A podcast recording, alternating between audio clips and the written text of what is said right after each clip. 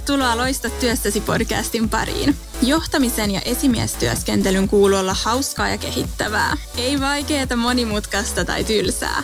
Kuuntele Heidiä ja Juunasta, jotka puhuu työpaikkojen erilaisista pulmatilanteista ja antaa vinkkejä, inspiraatioita ja ajatuksia, jotka hyödyntävät sua arjen työssäsi.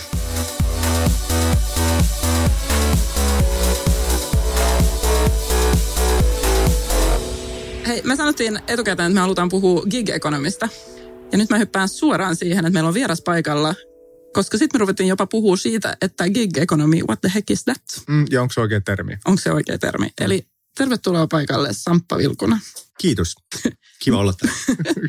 Esitellään sua kohta ja miksi sä oot täällä, mitä sä edustat yritystä. Mutta jos nyt lähdetään tästä, että gig-economy, se on aika paljon tapetilla ja siitä puhutaan. Mutta sitten säkin Samppa sanoit äsken, että onko se se oikea termi.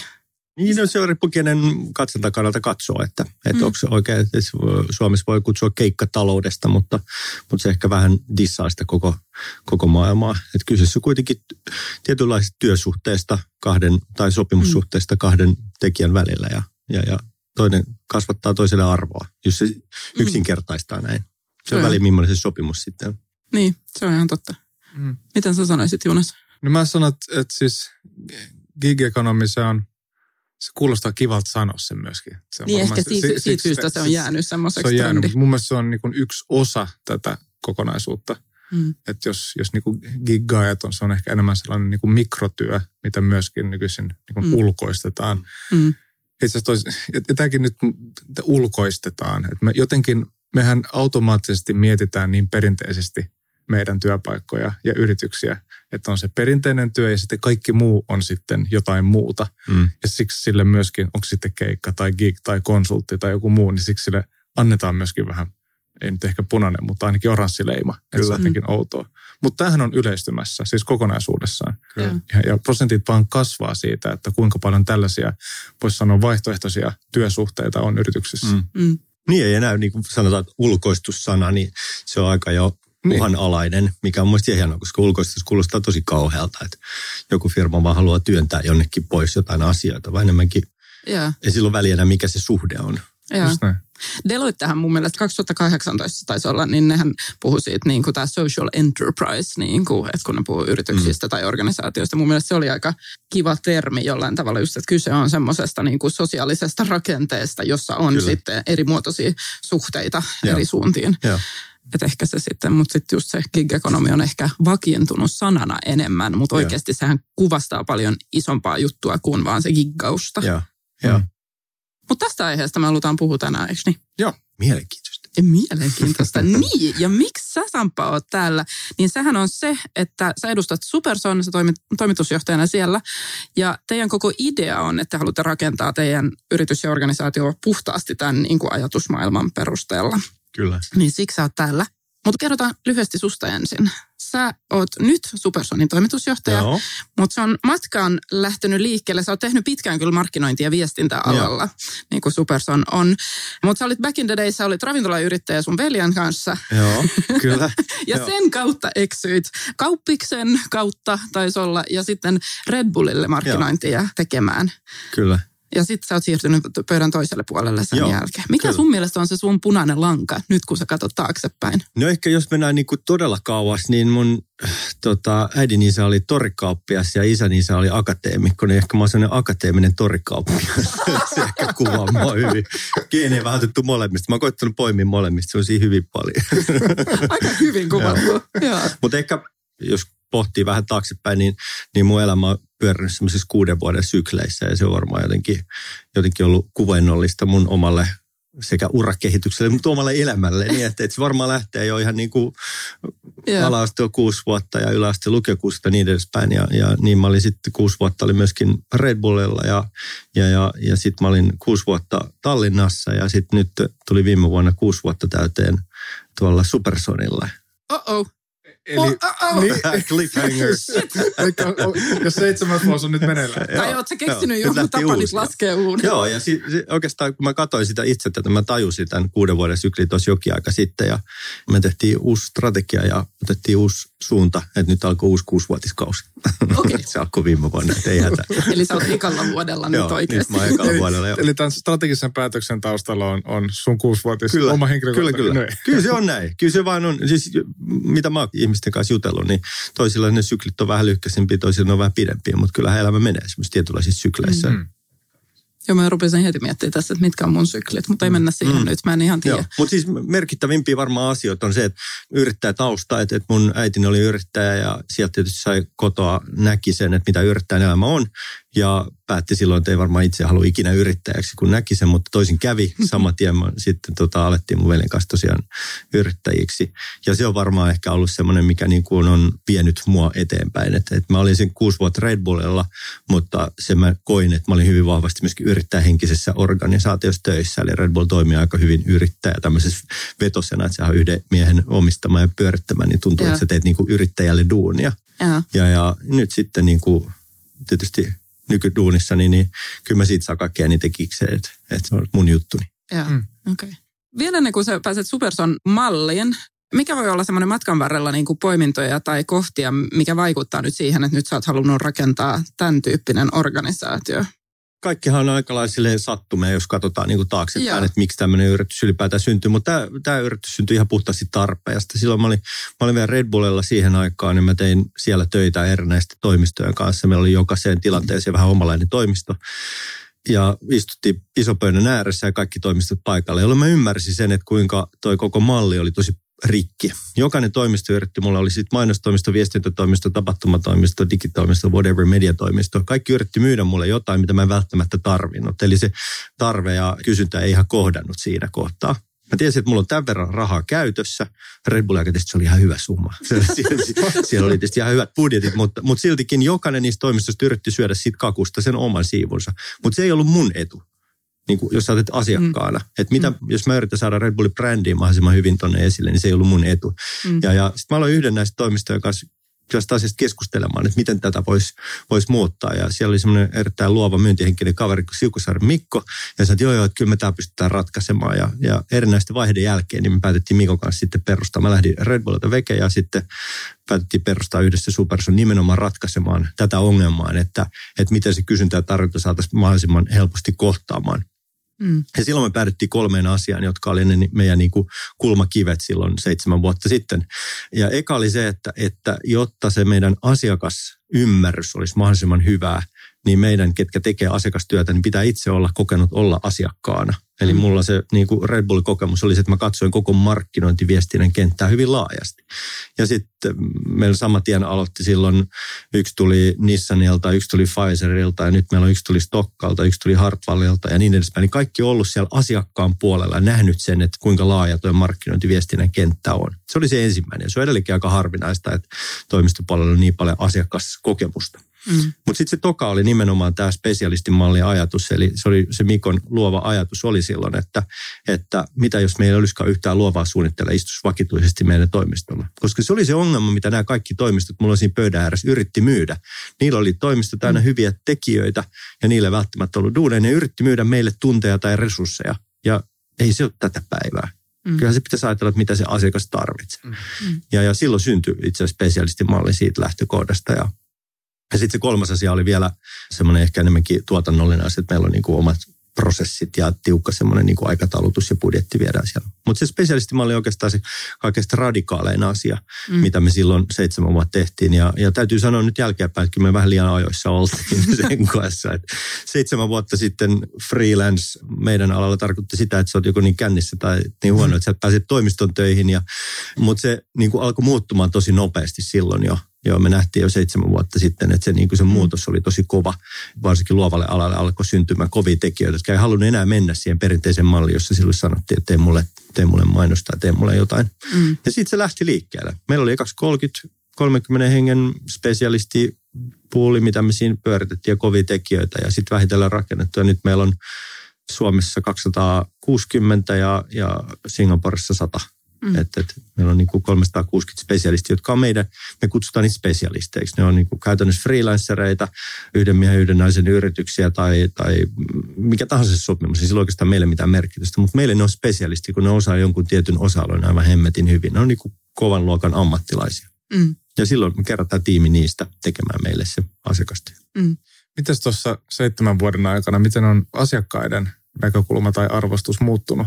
Kaksi vuotta oli semmoista aika päin seinään takomista, että se oli aika, aika kovaa aikaa se ensimmäiset kaksi vuotta, että sai sen niin kuin A, asiakkaat ymmärtämään, B, oman jengin ymmärtämään, että, että ihmiset ei olekaan tuossa sun vieressä ja odota niitä duuneja, niin kuin ehkä perinteisessä mm. mallissa, että miten sä sen, sen muokkaat. Mutta kyllä se kahden vuoden aikaa, kun me vaan itse uskottiin Mikon kanssa vahvasti siihen, että tämä on ainoa oikea tapa tulevaisuudessa tehdä duunia, niin sitten me alettiin näkeä, että asiakkaat alkoi näkeä sen, sen, sen niin kuin hyödyn siitä – se oli oikeastaan se meidän niin kuin menestyksen mahdollistaja, mm. että me asiakkaat tajusivat, että tämä on aivan hemmetin Just näin.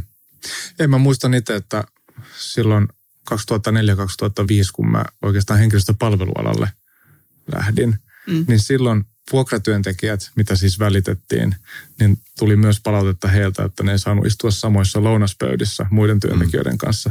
Eli että minkälainen niin asiakkaan arvostus tällaista työvoimaa kohtaan oli myöskin. Mm. Että sehän on muuttunut hirveästi. Mm. Mutta sitten toisaalta sekin ala on, on yli, niin kuin, onko se jopa triplaantunut liikevaihdollisesti tässä 15 Kyllä. vuodessa. Mm. Kyllä, että, joo. Mm. joo. Se on yksi, yksi ala kanssa, niin kuin, että mikä kehittyy tietysti kovaa vauhtia. Kyllä. Yeah jos mä palaan vähän tuohon alkuun, kun me jopa puhuttiin siitä, mistä on nyt kyse, ja onko se gig-ekonomi tai alustatalous tai, tai ekosysteemi tai, tai tämmöistä, niin niin kysehän on paljon semmoisessa niin mindsetin muutoksesta. On se sitten mm. asiakkaan mm. puolella tai meillä itse, että sitten puhutaan epätavalliset työsuhteet, tai on se oikeasti, että meillä on perinteiset. Että mm. sehän on paljon tämmöistä niin henkistä muutosta, mitä tarvii niin monella puolella tehdä. Kyllä. Mä voin kertoa, että se, mikä meidän yksi isompi haasteet oli silloin niin. alussa, niin oli se, että – että asiakkaat sanoivat, että, että jos teillä on tiimi tollainen, että te keräätte sen, niin mitä te varmistatte, että mitä se just yhtäkkiä tämä suunnittelija lähteekin balille surffaamaan tai tekee mm. sitä sun tätä, että miten me niinku kontrolloidaan sitä. Mm. Ja se oli itse asiassa meille itsellekin vähän niin kuin, että miten me pystytään se näkemään. Ja, ja huvittavaa tässä on se, että meillä on muutamia asiakkaita, joiden kanssa me ollaan tehty nyt 6-7 vuotta, siis ihan niin kuin alusta lähtien duuni, meillä on sama tiimi edelleen.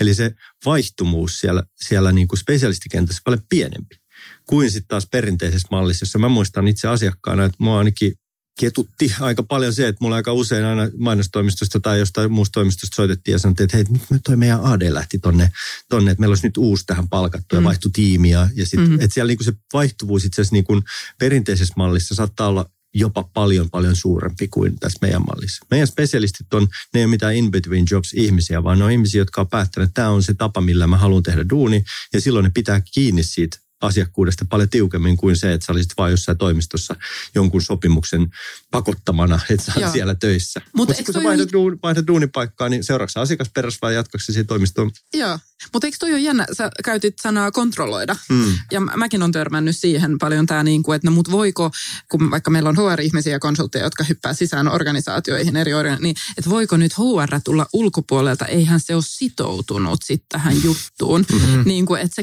niin. että, että, että sitoutuminen edelleen linkitetään siihen niin kuin kontrollointiin mm. tai siihen omaan työsopimukseen. Se on jännä. Joo, tämä on hyvä. hyvä jos itse asiassa luen parhaasti, mä en tiedä, lukenut neuvotteluvalta, joka tuli en nyt vähän aika sitten, tuli, julkaistiin, niin siinä oli just, just tota, en ole päässyt loppu vielä, mutta, mutta just eilen loi siinä kohtaa, että missä se, niin kuin se se kontrolli nimenomaan tällaisessa just sopimusasiassa, kuinka mm. niin kuin, se on vähän niin kuin sulla on ladattu ase tuossa tota, tota, tota, lantiolla odottamassa. Sä niin kuin haluat kontrolloida sitä tilannetta sillä, että sulla on se sopimus. Että sä et voi tehdä Heidi nyt mitään, koska mä omistan sut. Niin, Vähän niin kuin silleen. Ja. ja ei se ole niin kuin enää nykyaikaista duunia, että, että joku tulee sanoa, että mä omistan sut. Sun pitää tehdä sitä, mitä mä niin. sanon. Mä omistan sut ja sun osaaminen. Niin, niin, Jopa. Niin, niin. Niin kuin, se. Ei se ole niin kuin ei. Ja se itse asiassa mä luin joku artikkeli näistä just tästä gig-ekonomista ja tämmöistä. Ja siinä oli, oli se, jopa 64 prosenttia ihmisistä, joilla on ihan vakituisia työsuhteita, niin ne haluaisi myös pystyä tehdä niin mm. omalla osaamisella Kyllä. jotain muuta siinä Kyllä. ohella. Joo. Niin tämäkin, että se on ihmisille niin kuin luontaista, että me mm. halutaan mm. hyödyntää sitä mun omaa osaamista. Joo. Ja mä en halua, että mua omistetaan vain yhdestä suunnasta. Joo. Ja siitä tulee, siitä tulee sanan vapaus. Eli, eli se on yksi aika iso osa tätä koko, koko asiaa. Eli, eli meillä meillä se perustuu siihen, että kun meille tulee briefi asiakkaalta, niin me valitaan ne tekijät sen myötä, että, että ne saa kiksit näistä jutuissa. Että se on joku mm. tietty ala tai se on sun intohimo tai, tai sulla on vahva kokemus siitä, niin sä tuut innolla tekemään sitä. Ei siten, että me sanotaan, että hei, nyt me ostetaan sut kahdeksi viikoksi mm. ja tuut tekemään tätä. Mm. Tiedätkö, silleen, että se on, siinä on niin iso ero se, että, että sulla on vapaus myöskin valita sitä duunia ja sulla on vapaus vähän niin kuin tehdä myöskin muuta asiat. Me ei sanota, että sun pitää olla 9-5 meidän konttorilla tekemässä sitä duunia. Sä voit tehdä ihan koska sä sen haluat sen duunis, kunhan vaan tietyt asiat, mitä me ollaan nyt sovittu, niin, niin tulee tehtyä. Mm. Onko se viisi minuuttia, sä teet sitä vai tunnin vai kolme päivää, sillä ei ole mitään merkitystä. Mm. Mm. Silloin tulee siis vapa, vapaussana ehkä nykyaikaisessa työkulttuurissa on se, mihin, mihin niin kuin työnantajat ei ole pystynyt löytämään ratkaisua, että millä mä annan vapautta mun työntekijöille. Kun nyt on puhuttu, että moni firma on kieltänyt etätyöt, koska sitten koetaan, että se ei niin kuin enää tuo tarpeeksi. Ja... Ju, ju, just näin, ja tämä on, tää on mun niin kuin perinteiset aivot, mä kutsun, että et, et, Sä otat ne nyt esille. Mä nyt ne nyt, esille. Nyt Joo, kyllä ne perinteiset aivot on se, että okei, että, että jos mä en pysty ihan kontrolloimaan niin niin silloinhan mä oikeastaan lisään pykäliä vaikka mm. sopimukseen, joka mm. lisää sitä kontrollia. Mm. Ja onko se sitten esimerkiksi kilpailukieltosopimus on sellainen, mikä on mm. tällä hetkellä tapetilla. Ja itse asiassa mm. myös siitä näkökulmasta, että nuoret, jotka nyt tulee työelämään, nehän vaan nauraa sille, että mm. mikä ihmeen kilpailukieltosopimus, mm. että hei, come on. Mm. Että et, niin tämä on so old school, kuin mm. voi olla. Ja samalla itse asiassa me myöskin tavataan konsultteja freelancereita, jotka ovat sopimuksessa jonkun yrityksen kanssa, että tekee keikkaa sinne, mutta niillä on kielto tehdä muille mm. myöskin mm. samanaikaisesti. Mm. Ja tähän sen vapauden päällehän silloin ja. tosi paljon. Ja. ja itse asiassa, jos annetaan vapautta, niin silloin itse asiassa myös saadaan sitoutuneisuutta. Kyllä. kyllä. Se pitäisi olla täysin päinvastoin. Joo, mutta se on se uskallus siinä, varsinkin niin kuin työnantajan näkökulmasta, uskallus lähteä siihen, ottaa se kynnystä, hei, mm it's your call, vähän niin kuin silleen, niin sitten tulee vähän sellainen niin kuin, vähän ehkä pelottavakin tunne, että se, tuntuu, että sä menetät jonkun kontrolli, mutta sitten toisaalta, kun sä annat sitä vapautta, niin silloin sä mm. huomaat, että itse asiassa että sä tarvitset sitä kontrollia enää. Mm. Joo. Hei, mä ajattelin, että voitaisiinko me lähteä purkaa tätä ajatus, ja nyt Superson on hyvä esimerkki. Sittenhän on erilaisia organisaatioita ja isompia ja pienempiä. Joko sille, että voi lähteä, haluaa lähteä rakentaa tämmöinen, niin kuin te olette tehnyt niin kuin tyhjästä periaatteessa, mm. tai sitten, että, että onko isoja tai pienempiäkin, missä voitaisiin vähän muuttaa, koska sehän nämä tutkimukset moni myös sanoo, että kyllähän kaikki yritykset jo tunnistaa ja työelämä tunnistaa tänne, että tarvitsisi tehdä jotain tämän mm. asioiden, tarvitsisi luoda sitä vapautta. Mutta sitten sama jossain raportissa mä näin, oliko se 18 prosenttia tai 20 prosenttia yrityksistä sanoi, että ne on edes miettinyt sitä jollain muulla tavalla kuin semmoisena transaktionaalisena niin kuin mm. juttuna. Niin mä haluan, että me lähdetään purkaa tämä nyt perinteisen mallin kautta SWOT-malli. Eli... Mm. No niin, otetaan flapit esille. Joo, flapit esille. Mutta vähän niin kuin, mitkä on eli strength ja weaknesses ja uhat ja mahdollisuudet. Ja millä niin kuin käytännön esimerkkejä, että mistä se voisi ja sullahan on nyt teidän kokemus ja me, me ollaan nähty paljon organisaatioita. Me lähdetään liikkeelle vahvuuksista. Mikä on niin kuin... Niin, mitkä on vahvuudet tämän tyyppisessä organisaatiossa? Ehdottomasti se, että me tehdään duunia sen eteen, että me asiakkaat saa parhaan mahdollisen jonkun mm. tiedätkö, ratkaisun tai, tai ongelmansa ratkaisun, niin, niin ainoa oikea tapa silloin, että sulla on parhaat mahdolliset tekijät tekemässä sitä, mm. sitä duunia. Sehän on niin kuin se kaikkein kivoin juttu, että sun ei tarvitse niin kuin miettiä, että menen takaisin vanhaan ehkä juoma-alaan, jossa niin kuin myyjät piti myydä sitä olutta, koska niillä on Lahdessa isot pannut sitä painaa mm. olutta, vaikka asiakas haluaisi jotain muuta, mutta kun niillä on sitä olutta, niin ne pitää myydä niille olutta. Niin kun, että sä oot siinä vanhassa dilemmassa, että sun pitää pakko myydä asiakkaalle jotain resurssia. Ja, ja se on niin kuin tämän ehkä magein juttu. Mä saan edelleen kiksejä siitä päivittäin, kun se mä menen asiakkaan Joo, että et, et mulla ei ole, mä en ole pakko, että kun mä menen sen asiakkaan kanssa juttelemaan, niin mun ei ole pakko myydä sille jotain, kun mä tiedän, että siellä on joku Janipasi, jolla on, niin kuin, ei ole nyt tällä hetkellä just duuniin, niin mun pitää työntää asiakkaalle jotain. Vaan enemmänkin, että katsoa, mitä se asiakas tarvitsee, ja sitten me etsitään siihen paras mahdollinen tiimin ratkaisemaan. Se on semmoinen, mistä, mikä niin kuin pitäisi olla vähän niin kuin kaiken bisneksen mm. kore. Mm. Mm. Ja, ja tietysti, tietysti perinteisessä tuotantomallissa niin siihen ei pysty menemään. Et jos sulla on tuotantolaitokset, niin totta kai se pitää painaa sieltä tavaraa ulos ja jotta saada se myytyä. Mutta se on ehkä se meidän niin kuin näkökulmasta se niin. Jos käännetään, se, niin, jos käännetään se toisinpäin, koska niin kuin, tämä mallihan voi katsoa niin kuin kahdesta näkökulmasta, niin kuin organisaatio bisneksen näkökulmasta ja sitten sen yksilön näkökulmasta. Ja tuossa mitä sä kuvailit, niin sehän on paljon myös sen bisneksen ja organisaation mm. näkökulma. Mm. Mikä on sitten se vahvuus niin kuin yksilön näkökulmasta? Siis jos mä ajattelen niin kuin spesialistin näkökulmasta mm. esimerkiksi, niin, niin on se, että ne pääsee tekemään duuneja, joista ne itse saa kiksit. Et me ollaan valikoitu ne just siihen keissin sen takia, että, että kun me tiedetään, että sä oot ihan törkeän hyvä tässä. Mm. Että sulla on kokemus siitä tai sulla on intohimo siitä. On se sitten vaikka kalastusbrändi ja sä oot intohimoinen kalastaja, mutta samaan aikaan sä oot valokuvaaja. Niin mikä parempi sulla on silloin, että sä pääset tekemään sitä kalastusbrändiä mm. esimerkiksi. Niin sehän silloin, silloin sinne niin kuin intohimo ja, ja, ja sun oma kokemus kohtaa sen niin kuin yksilön näkökulmasta. Versus se, että mä sanon, että nyt meillä on tuonne virtsan karkauslääke. Sua ei tippaakaan kiinnosta, mutta teet sen Joo, ei. Baara ette pengar, niin kuin ruotsiksi sanotaan. Toisaalta mä en lähtisi tuohon kalastushommaan myöskään, mutta ei mennä siihen nyt. Joo. Ei mitään vikaa virtsakarkauslääkkeessä, niitäkin on. Ja niitä on, meillä on spesialisteja, jotka on erityisesti esimerkiksi lääkealaan todella kovin spesialisteja, jotka on tehnyt paljon sitä. Joo. Mm. se tulee... on se niin kuin yksilön näkökulmasta, että sä pääset tekemään asioita, että jos sä saat itse kikseen. Niin, ja se, mistä puhutaan paljon tällä hetkellä, on se merkityksellisyys, niin, niin sen kautta, että mä saan tehdä sit asioiden eteen, mikä on niin kuin merkityksellisiä Joo. mulle, koska Joo. sehän on se ero. Mm. Ei ehkä yhteiskunnan tasolla, mutta niin kuin kokonaisuudessa yrityksen tasolla ja tulevaisuuden tasolla, niin että jos on, mun on tosi tärkeä osa yritysten strategiota siinä, kun ne tekee transformaatiota eteenpäin. Et niin monet yritykset tällä hetkellä miettii sitä, että miten ne digitalisoi, miten ne on enemmän asiakaslähtöisiä, miten ne on enemmän räätälöidympiä, enemmän relevantteja. Mm. Ja tämä matka pitää tehdä aika nopeasti myöskin. Ja todennäköisesti se tarkoittaa sitä, että sulla pitää olla aika laaja kirjo työntekijöitä erityyppisissä niin kuin erilaisissa työsuhteissa, Aivan. jotta sä Joo. pääset eteenpäin. Kyllä. Ja tämä on mun mielestä on niin kuin yksi, yksi pääasia, että tällainen strategia yrityksillä on, jotta ne pääsee eteenpäin. Joo tätä kautta on asiakas saa myös paljon räätälöidympää ja fiksumpaa mm. palvelua.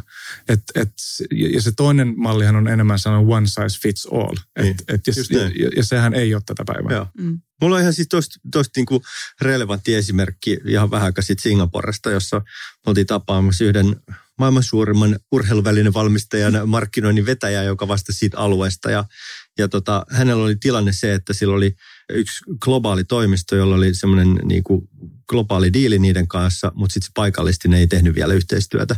Ja se halusi alkaa tekemään tämä toimisto tietysti tämän firman kanssa duunia.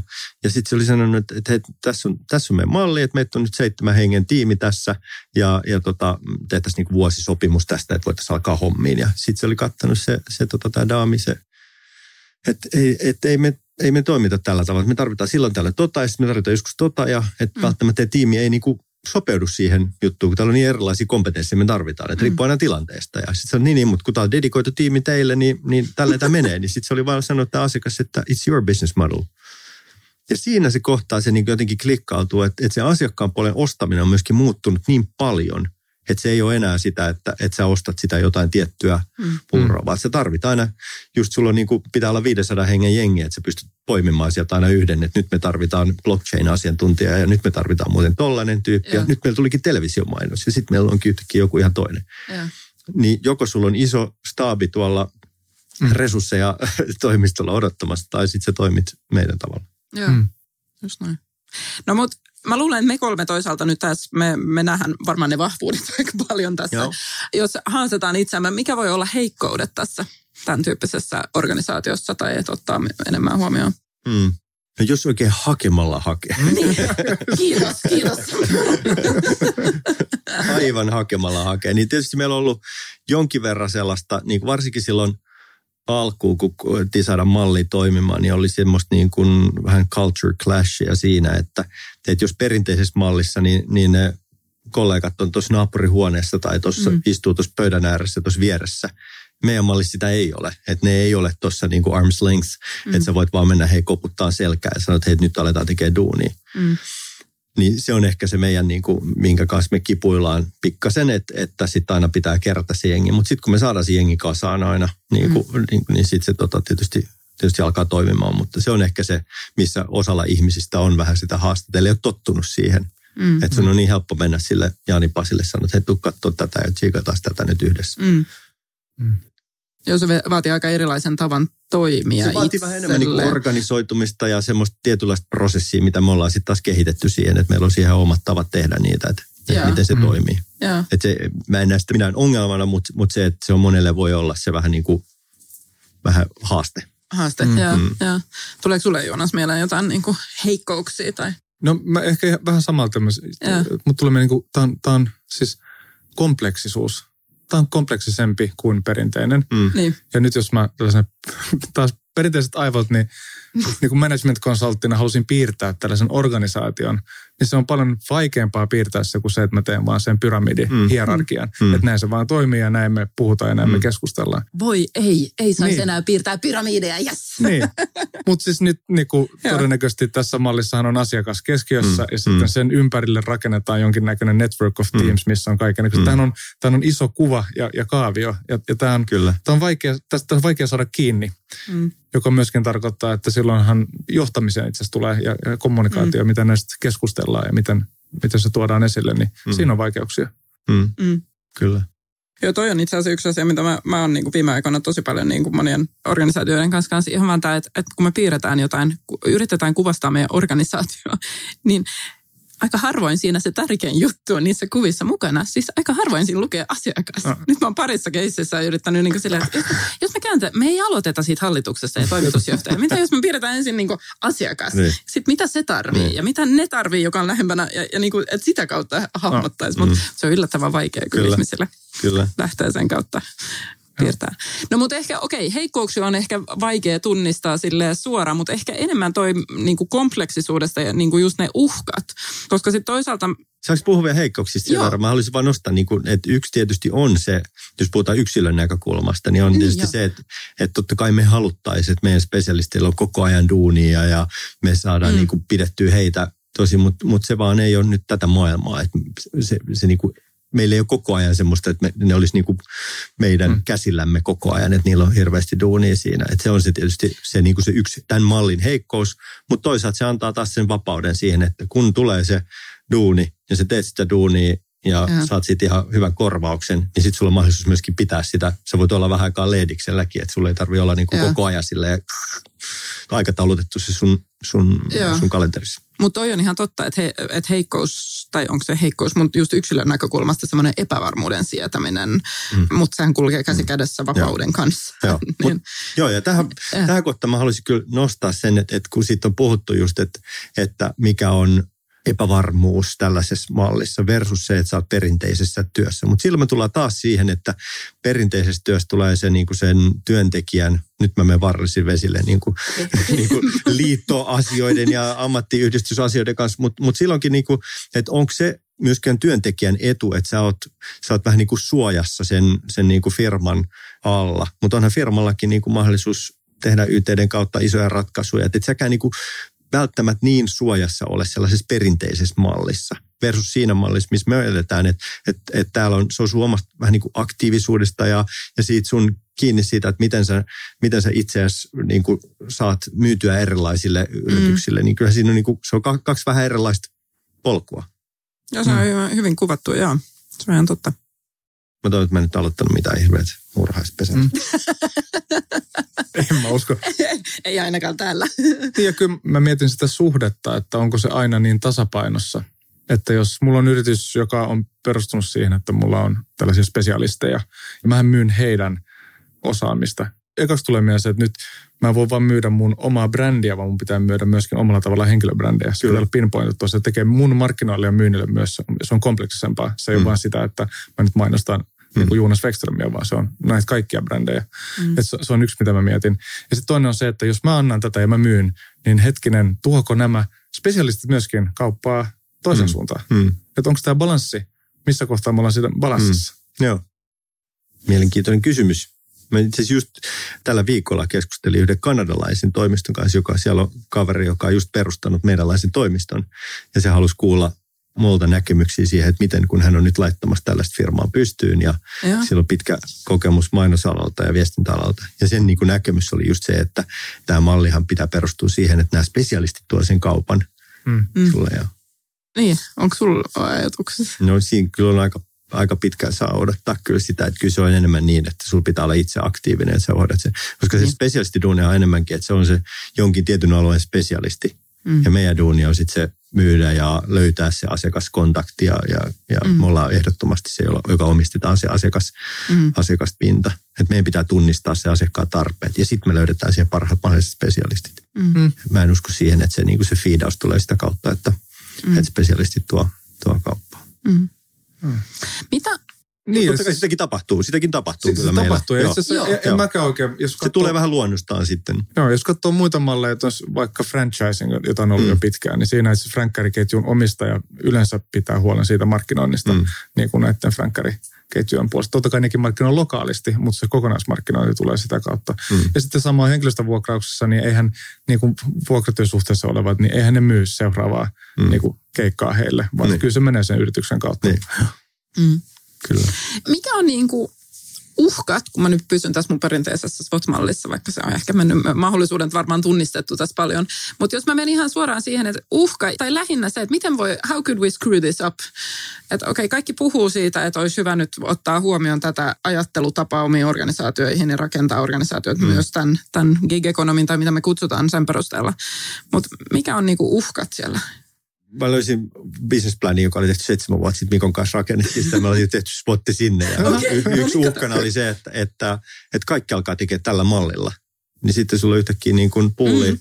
pulli freelancereita, spesialisteja, jotka on käytännössä kaikkien käytössä. Mm. se oli se, niin kuin se yksi uhka. Että se oli se, niin kuin me vapattiin silloin, mutta, mutta tota, on aika jännä katsoa nyt seitsemän vuotta. Niin, niin ei ihan vielä. Ei, ei ole, ei. ei totta kai kaikki toimistot käyttää freelancereita, se on ihan normaali, mutta se on enemmänkin sit niillä niin kuin buffer, tämmöinen, että, että sitten kun tulee joku ylimääräinen juttu, niin sitten tarvitaan vähän lisää.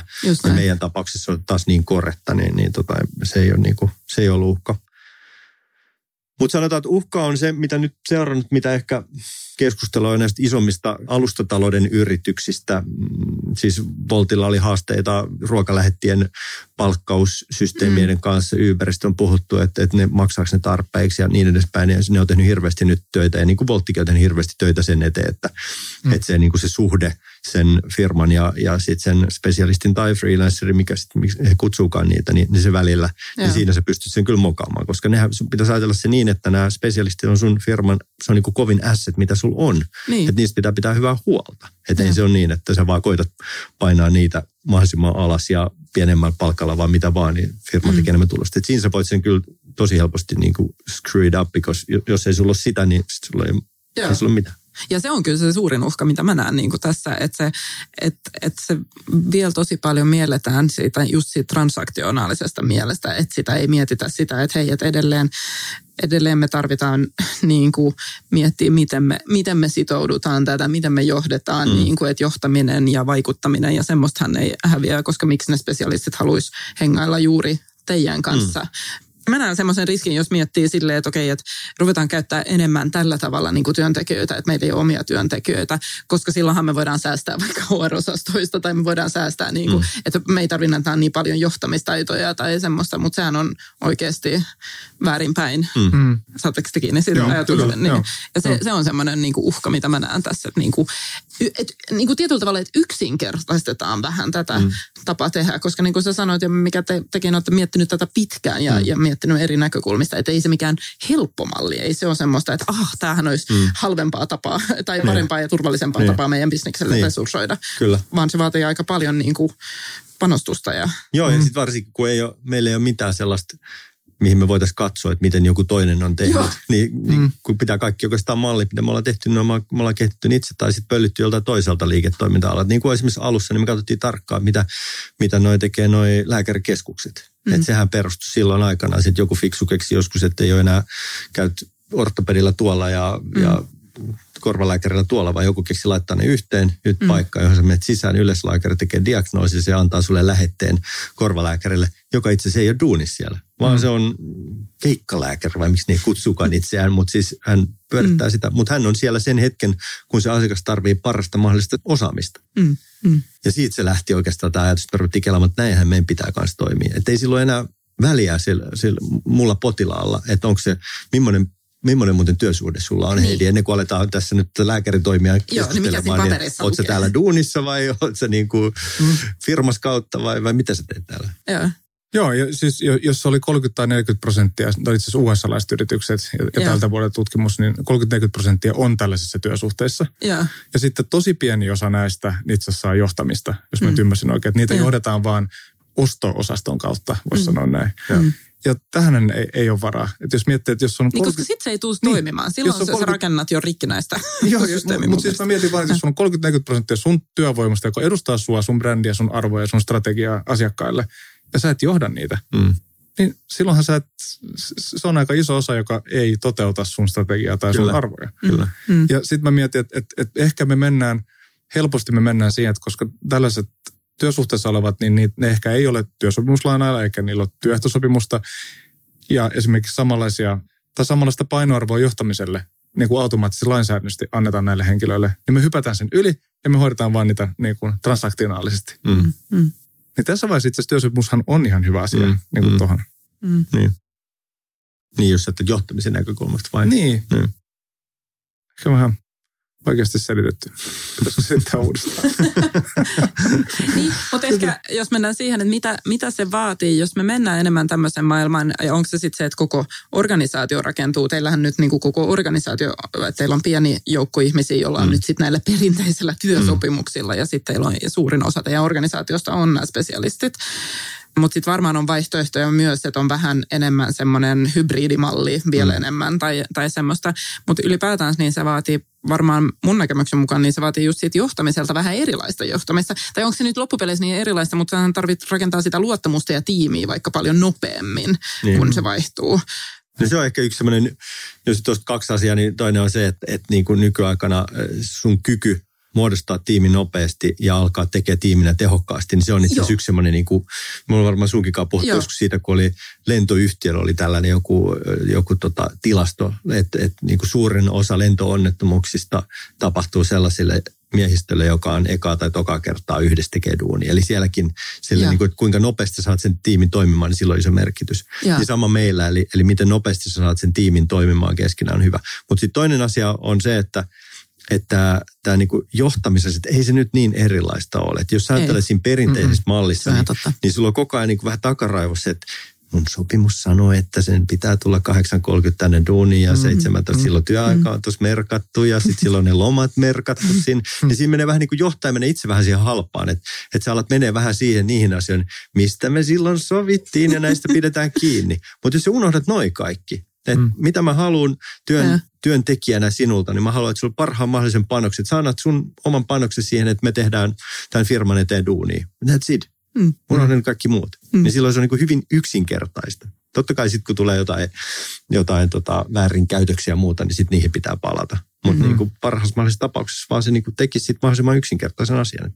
Mm. Me ollaan täällä tekemässä asiakkaalle parasta mahdollista duunia. Mm. Mm. Niin, se on ihan totta toi, että hyvä, hyvä kiitos korjauksesta, niin kuin, että eihän se niin erilaista ole se johtaminen, vaan se on oikeasti se sama, mitä, mutta ehkä se, että se tässä perinteisessä johtamisessa tai mitä, niin siinä ollaan menty enemmän niihin sopimuksillisiin asioihin ja mm. johdetaan niiden mm. kautta.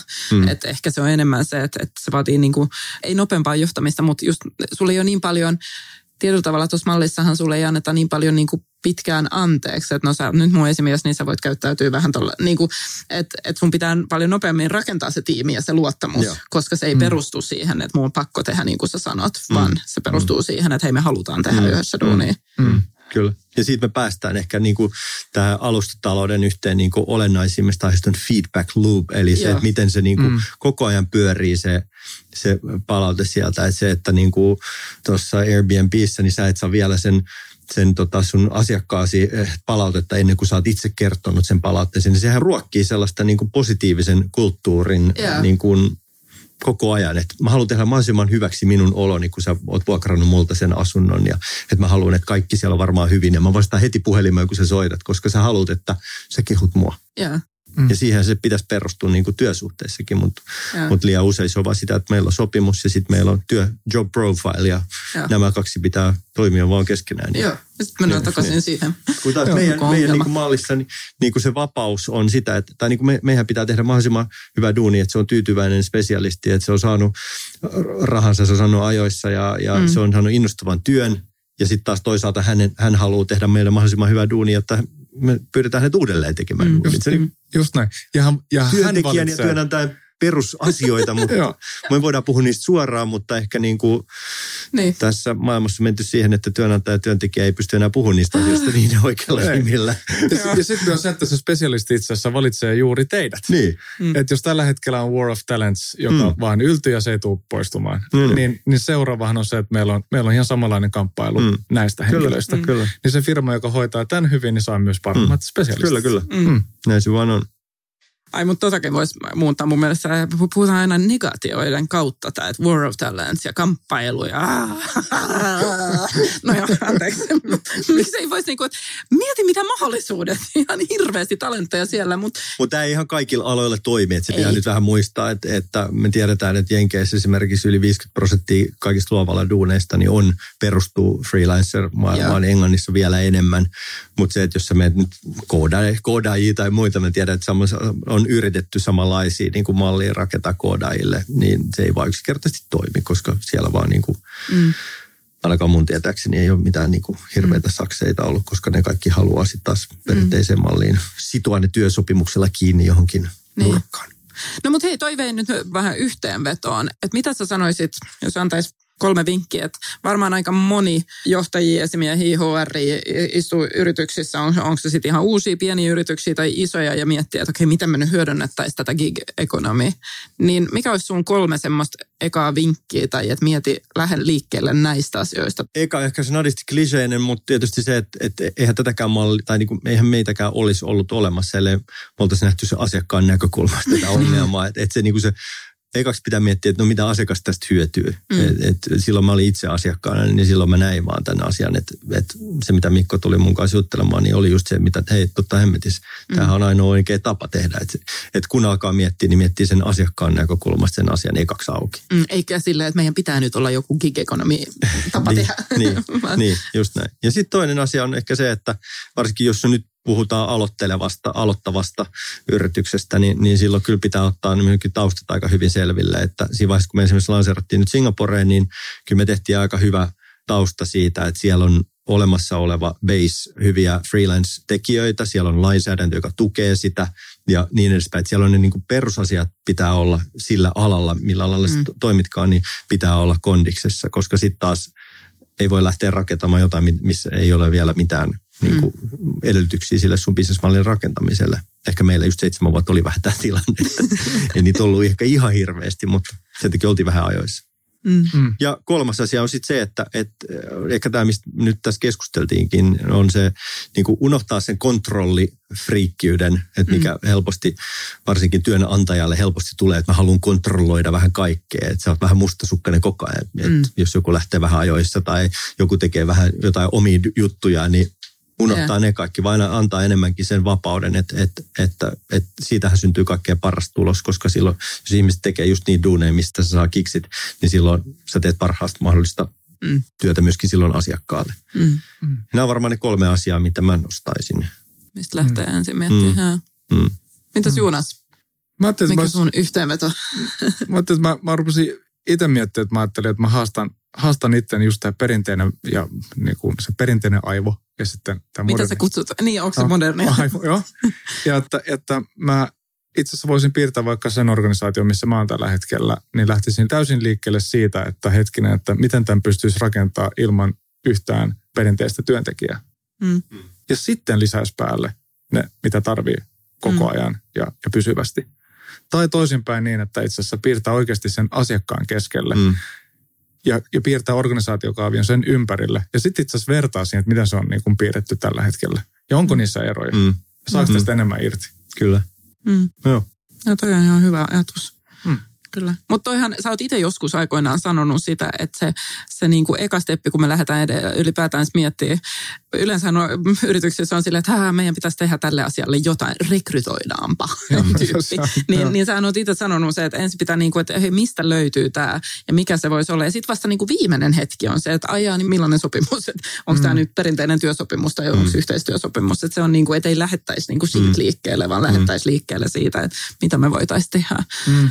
Ja kyllä mä mä veikkaan, että aika monessa isossakin yrityksessä voisi, että yksi on lähteä just tälleen niin kuin pienesti, kuten, mutta toinenhan on, niin kuin, että kyllä mä luulen, että isoissakin yrityksissä, mä puhuin aamulla vain yhden globaali, joka toimii niin kuin megaglobaalissa yrityksessä 70 000 työntekijää, niin mitä heidän niin kuin vaan sisällä se, että niillähän on varmaan sitten se, siinä on se 70 prosenttia heidän työntekijöistä, jotka haluaisi tehdä jotain muuta myös sen oman tehtävän ohella, mm. niin miten ne vois vaan niin kuin edes aloittaa siinä, että niin kuin sisäisesti, että niin. miten hyödyntää tätä mm. gig, gig-ekonomi sitten mm. sisäisesti edes sit niillä perinteisellä työsopimuksella, mm. mutta siinäkin, että, että ajattele kuinka paljon, koska toihan tulee olemaan, että jos rekrytointi ja employer branding on ollut ne strategisemmat asiat nyt monta vuotta, niin kyllä se seuraava on just tätä, niin kuin, että miten me käytetään sitä talenttia, mitä meillä on tai mitä meidän ympärillä on ja mm. koko tämä reskilling ja upskilling ja niin kuin sitä ajattelua mm. tapaa. Mm. Niin. Siis me ollaan viety toi nyt meidän kore-jengiin myöskin niin, että meidän kaikilla asiakkuusjohtajilla, joka on sillä perinteisellä työsopimuksella ja. duunissa, niin kaikilla on oma spesialiteettinsa. Ja. Eli me ollaan viety se niin pitkälle, että, että myöskin, että me, me, että me kaikki olemme spesialisteja tietyllä mm-hmm. tapaa. Koska me uskotaan siihen, että asiakas haluaa ostaa nimenomaan spesialisteilta, ei ne halua ostaa liian ehkä generalisteilta. Niin. Mm, mm. Mielenkiintoista. No me saadaan mm. seurata teidän matkaa. Joo. Kyllä. Kiitos Sampo. Seuratkaa. Kiitos. Thank Kiitos. you. Kiitos. Kiva, että kuuntelit podcastiamme Loista työssäsi. Piditkö kuulemastasi? Tilaa podcastiamme käyttämästäsi palvelusta ja pysy ajantasalla uusista jaksoista. Seuraa Wise Consultingia LinkedInissä ja Instagramissa ja pysy matkassamme mukana.